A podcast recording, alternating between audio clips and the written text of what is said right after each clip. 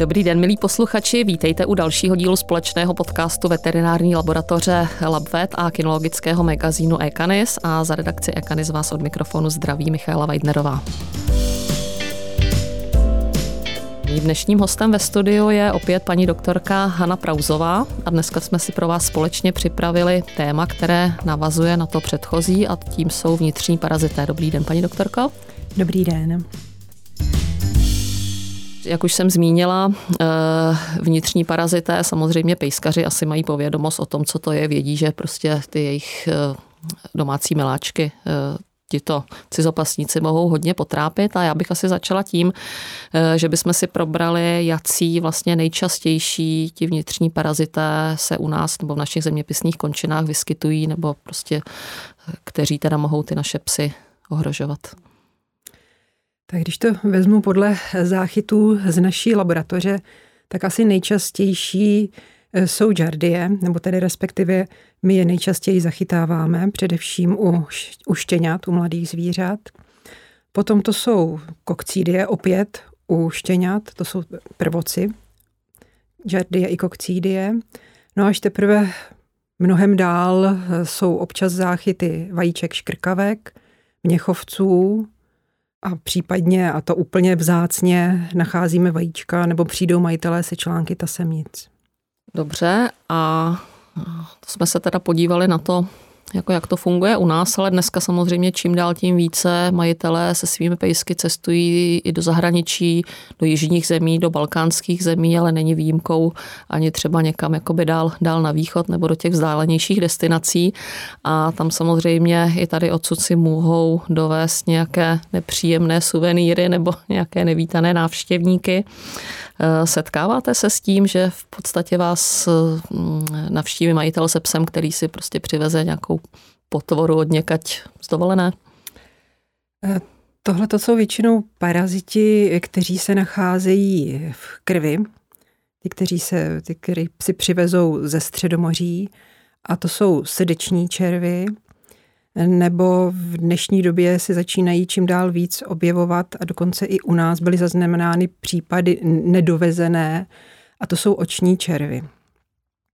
Eh, ty dyrofilárie, eh, srdeční červy, ty jsou přinášeny komáry, takže zjišťují se pouze vyšetřením krve, takže tím koprologickým vyšetřením eh, my to nedokážeme identifikovat, ale existují testy na vyšetření z krve. Takže to občas zachytí. A potom tedy ty, ty oční červy, to jsou parazité, které také nechytí se žádným vyšetřením stolice ani krve, protože jsou to parazité, kteří jsou ve spojivkovém vaku, takže tam se potom vyšetřuje vlastně klinicky, kde se najdou larvičky nebo dospělí červy. A umíme si tady s tímto problémem poradit u nás? Prostě to zlikvidovat, toho pejska nějak ošetřit, zachránit?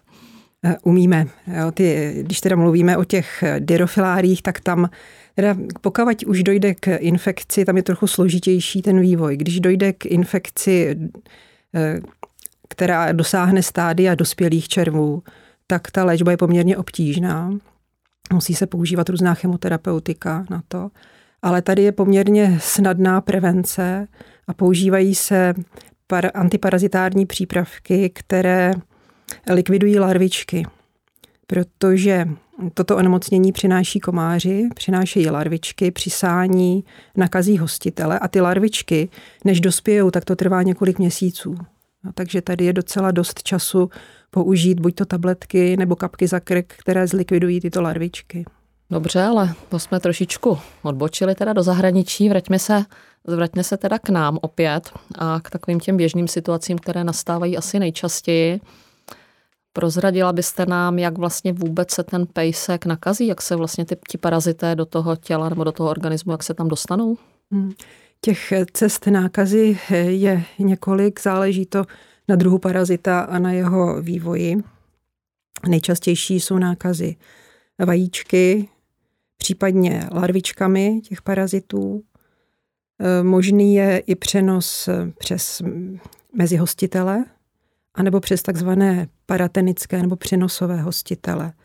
To je v případě, že potom pejsci loví, například hledavce, nebo některý, někteří parazité se mohou přinášet třeba přes plže, hlemíždě, slimáky. A další možný přenos je přes třeba mršiny. Když vyžrali mršiny od nevím, králíků i domácích hospodářských zvířat, tak i tímto způsobem se mohou přenést parazité. Uh-huh. A když teda ten parazit už se do toho těla nějakým způsobem dostane a někde se tam teda jako usadí, tak mě by asi zajímalo, nebo čten, čtenáře, posluchače, samozřejmě vaše klienty bude určitě zajímat, kde teda vlastně uvnitř toho pejska ti parazité hmm. žijí, jak tam teda přežívají, jak tam fungují, anebo třeba jak se tam i rozmnožují. Ti střevní parazité jsou ve většině případů v tenkém střevě. Pouze trichurist se nachází ve střevě tlustém. Tam se uchytí a žijou různě dlouho. Někteří parazité jsou schopni přežívat i roky a samičky potom kladou vajíčka, která odcházejí ven s trusem, nebo v případě tasemnic to jsou články, které také buď to odcházejí s trusem, ale ty mohou odcházet i samovolně, protože jsou pohyblivé kontrakcemi, smršťováním se pohybují a sami odcházejí ven. Údajně dokonce větší počet vajíček nebo eh, těch článků odejde spíš samovolně než s trusem. Jo, potom jsou teda ty parazité, jak jsem říkala, ti srdeční červy nebo plicní červy a ti jsou v dýchacích cestách anebo v cévách, které vedou do srdce anebo v srdci. Mm-hmm. A vy už jste to samozřejmě trošičku tak jako naťukla. Eh, co teda by eh, majitelé toho pejska mělo upozornit na to, nebo jako jestli je schopný nějakým způsobem poznat, že teda ten pejsek v sobě eh, nějaké ty parazity, parazity má, nebo co by prostě ho mělo zalarmovat k tomu, mm. že teda třeba si dojede k vám do laboratoře na nějaké vyšetření? Tak u těch střevních parazitos to jsou samozřejmě průjmy, zvracení, trávicí potíže, může to být i hubnutí, zhoršená kvalita srsti, ale ve většině případů, když má pes se zdravou imunitu, dospělé zvíře, tak žije s parazity a nic na něm nepoznáme. Mm-hmm. Ty klinické příznaky se většinou týkají zvířat, která jsou nějakým jiným způsobem nemocná, anebo je to u mláďat. To je častý. Štěňata. No a když jste hovořila třeba o těch tasemnicích, kde teda to majitel samozřejmě vidí, nebo o těch mm. vajíčcích, která jsou vidět v tom, eh, v tom trusu, tak dá se nějak říct, eh, když teda třeba ten majitel by nad tím mávl rukou třeba, nebo tomu nevěnoval pozornost, nebo si toho ani nevšiml a došlo třeba jakoby k silnému začervení, nebo prostě ten pejsek by byl jako, ta invaze těch parazitů by byla opravdu vysoká, jaký tam třeba hrozí nebezpečí. Nebo proč to třeba vůbec nepodcenit tohleto a začít se tomu věnovat? Tam se potom projeví ty klinické příznaky. No, to znamená eh, iritace trávicího aparátu, někdy mohou způsobovat tím, že narušují sliznici, tak i krvácení až anémie. Takže jakmile se objeví nějaké příznaky onemocnění zažívacího aparátu, nebo jak jsem mi říkala, ta zhoršená kvalita srsti, nebo jenom hubnutí, eh, nebo i anémické příznaky, chudokrevnost, tak je potřeba vždycky pátrat v první řadě po parazitech. A když teda budu majitelem psa, který žije ve smečce, nebo respektive doma těch eh, pejsků budu mít třeba dva, tři nebo i více, a zjistím u některého z nich teda třeba jenom pohledem, že tam je nějaká ta semnice nebo vajíčko, nebo prostě se to potvrdí, eh, tahle ta domněnka, je nějak možné, eh, že teda ti psy se nakazí třeba mezi sebou, nebo je pak dobré jako nějakým způsobem sledovat celou tu smečku, nebo je nějak třeba no, ošetřit celkově? Všechny? Doporučuje se vždycky, když se najde u někoho nějaký parazit, tak ošetřit všechny pejsky v domácnosti. Jinak eh, to potom zase záleží na životním cyklu toho kterého parazita, protože zrovna třeba ty tasemnice, to jsou parazité, kteří vyžadují mezi hostitele.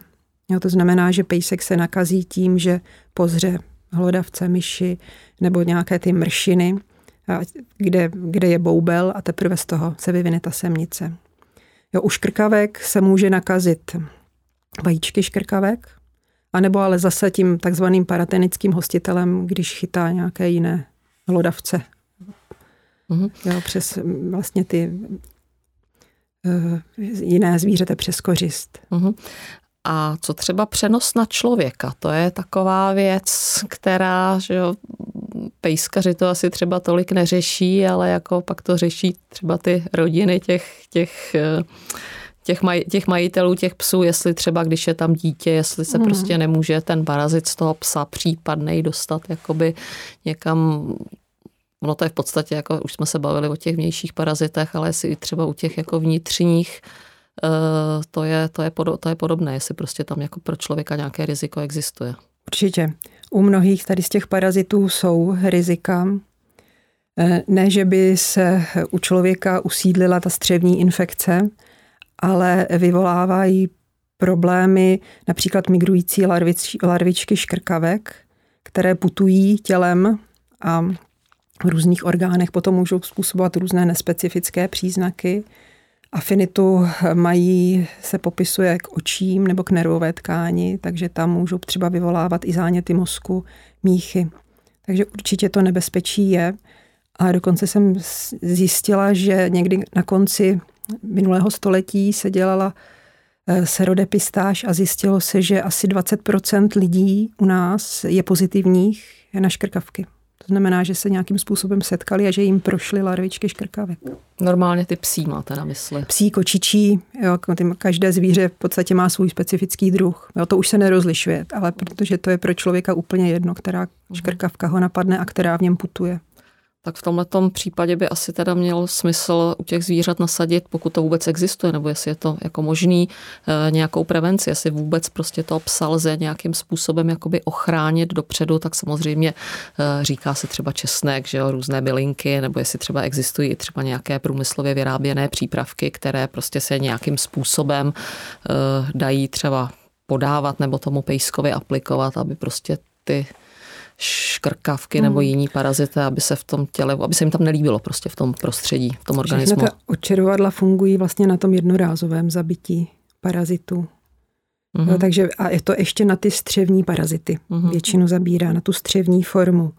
No, takže zabije to, co je ve střevech, u pejska, ale i třeba například u těch škrkavek, i u psů mohou být larvičky v těle, ty somatické takzvané, a ty už se nedají tím zlikvidovat. Nebo Existují teda preparáty, uhum. které by mohly, ale není to na 100%. Jo, to je právě ten, ten problém potom u fenek, které dospělé fenky zdravé nemají škrkavky ve střevě, ale mají v sobě ty larvičky. Ono stačí, že se třeba jedinkrát nakazili ještě jako štěňata a na několik let mají v sobě larvičky.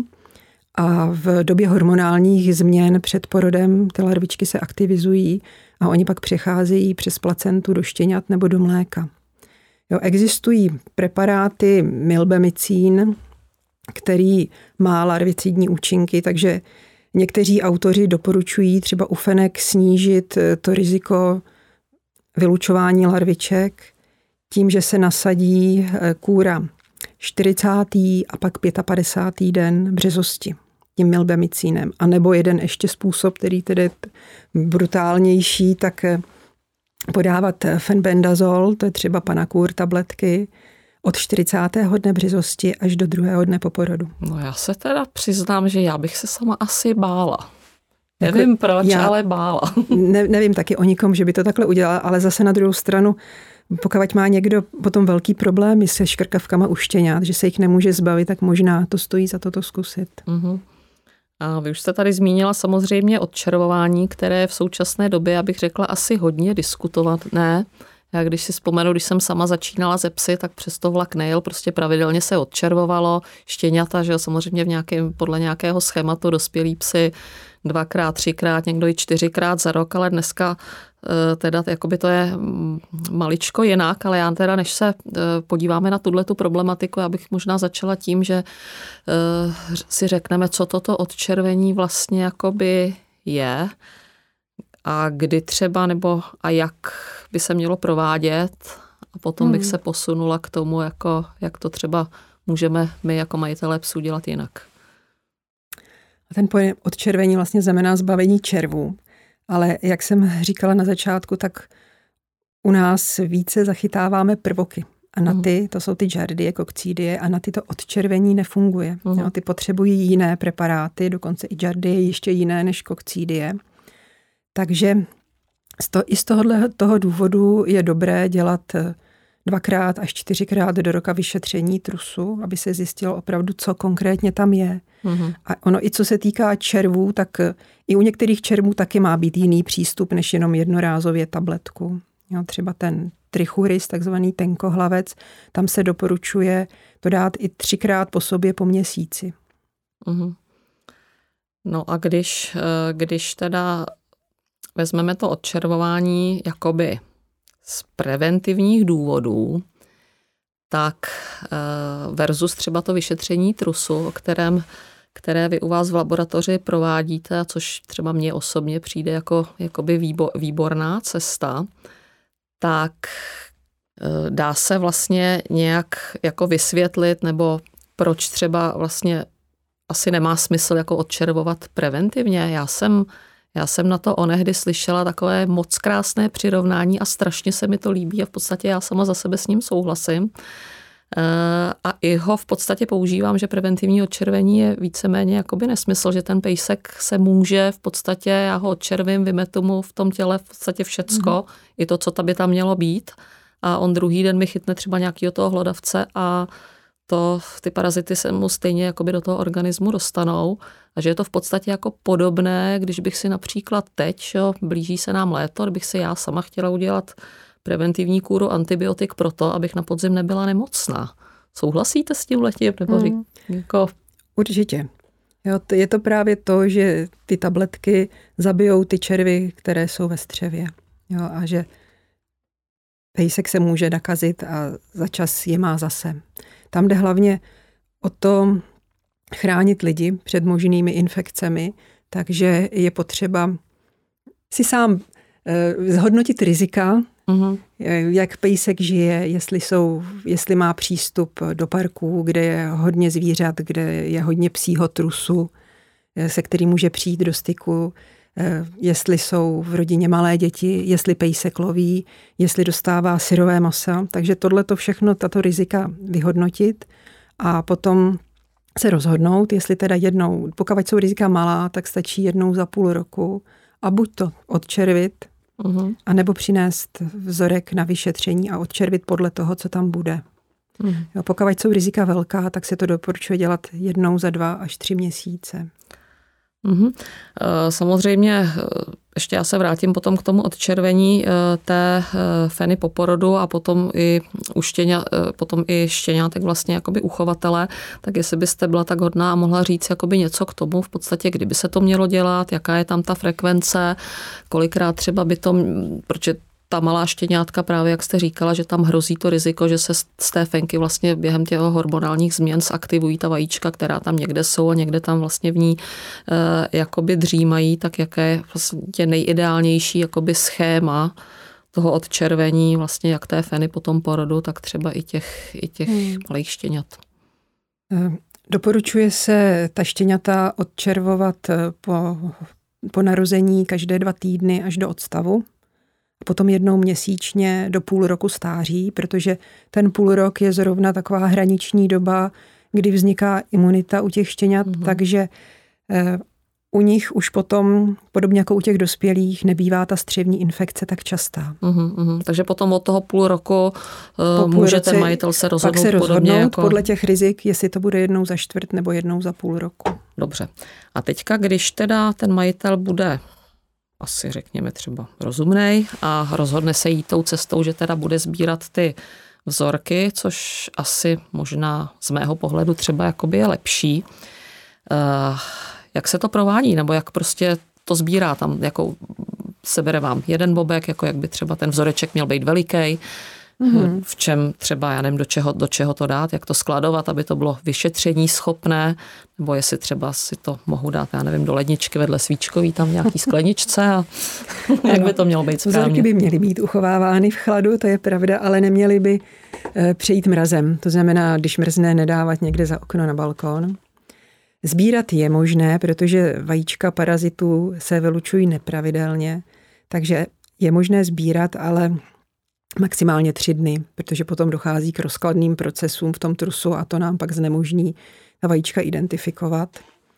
E, někde se píše, že 95% záchytnost e, parazitů z toho koprologického vyšetření je, pokud uděláme tři vyšetření v průběhu deseti dnů. Mm-hmm. Takže záleží na majiteli. Jo, nikde není psáno přesně, jak se který parazit vylučuje, v jakých intervalech. Takže je možno sbírat tři dny po sobě, anebo to udělat takhle. Takže tři vzorky, každý den jeden a je třeba... Každý den jeden, každý, ano. A je tam třeba nějaká, já nevím, že se třeba řekne, já nevím, sebrat to ráno, že ten pes byl v klidu, že je třeba větší pravděpodobnost, že tam třeba těch jako parazitů to jako bude víc případných. No, teda. to ne. Nebo třeba to tak funguje, ale neznáme. A do čeho dát? Existují nějaké odběrné zkumavky, nebo třeba stačí, když si no, doma vydesinfikuju? různé pla- plastové nádobky s takovou lžičkou na nabírání, ale stačí čistá sklenička, ani nemusíte dezinfikovat. A velikosti vlašského ořechu, aby uh-huh. byl ten vzorek aspoň. Uh-huh. A asi by ten pejsek neměl mít třeba průjem nebo tak, to může, to, může. to může. No, někdy, když je ten průjem až moc vodnatý, tak se, to, tak se vypláchnou. No, takže to není vidět. Ale jinak průjem může mít, protože mm. právě když průjmou, tak čekáme, že tam bude v největší invaze. Dobře. A když si vezmu nějaký třeba horizont třeba jednoho roku, tak jak často je šikovné nebo taková, taková rozumná frekvence toho vlastně nechat ten trus vyšetřit u vás? E, právě podle těch rizik. Jo, uh-huh. dva, dva až čtyřikrát do roka. Uh-huh. Uh-huh.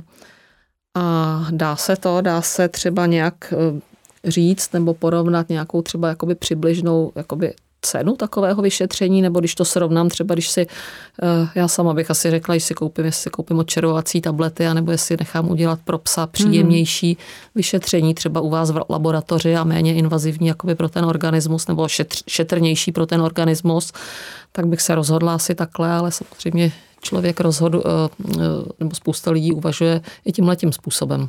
Jestli je to třeba nějaký nákladný. Eh, to vyšetření není nákladný, ono to pak záleží i na laboratořích. U nás je to něco přes 200 korun. Uh-huh.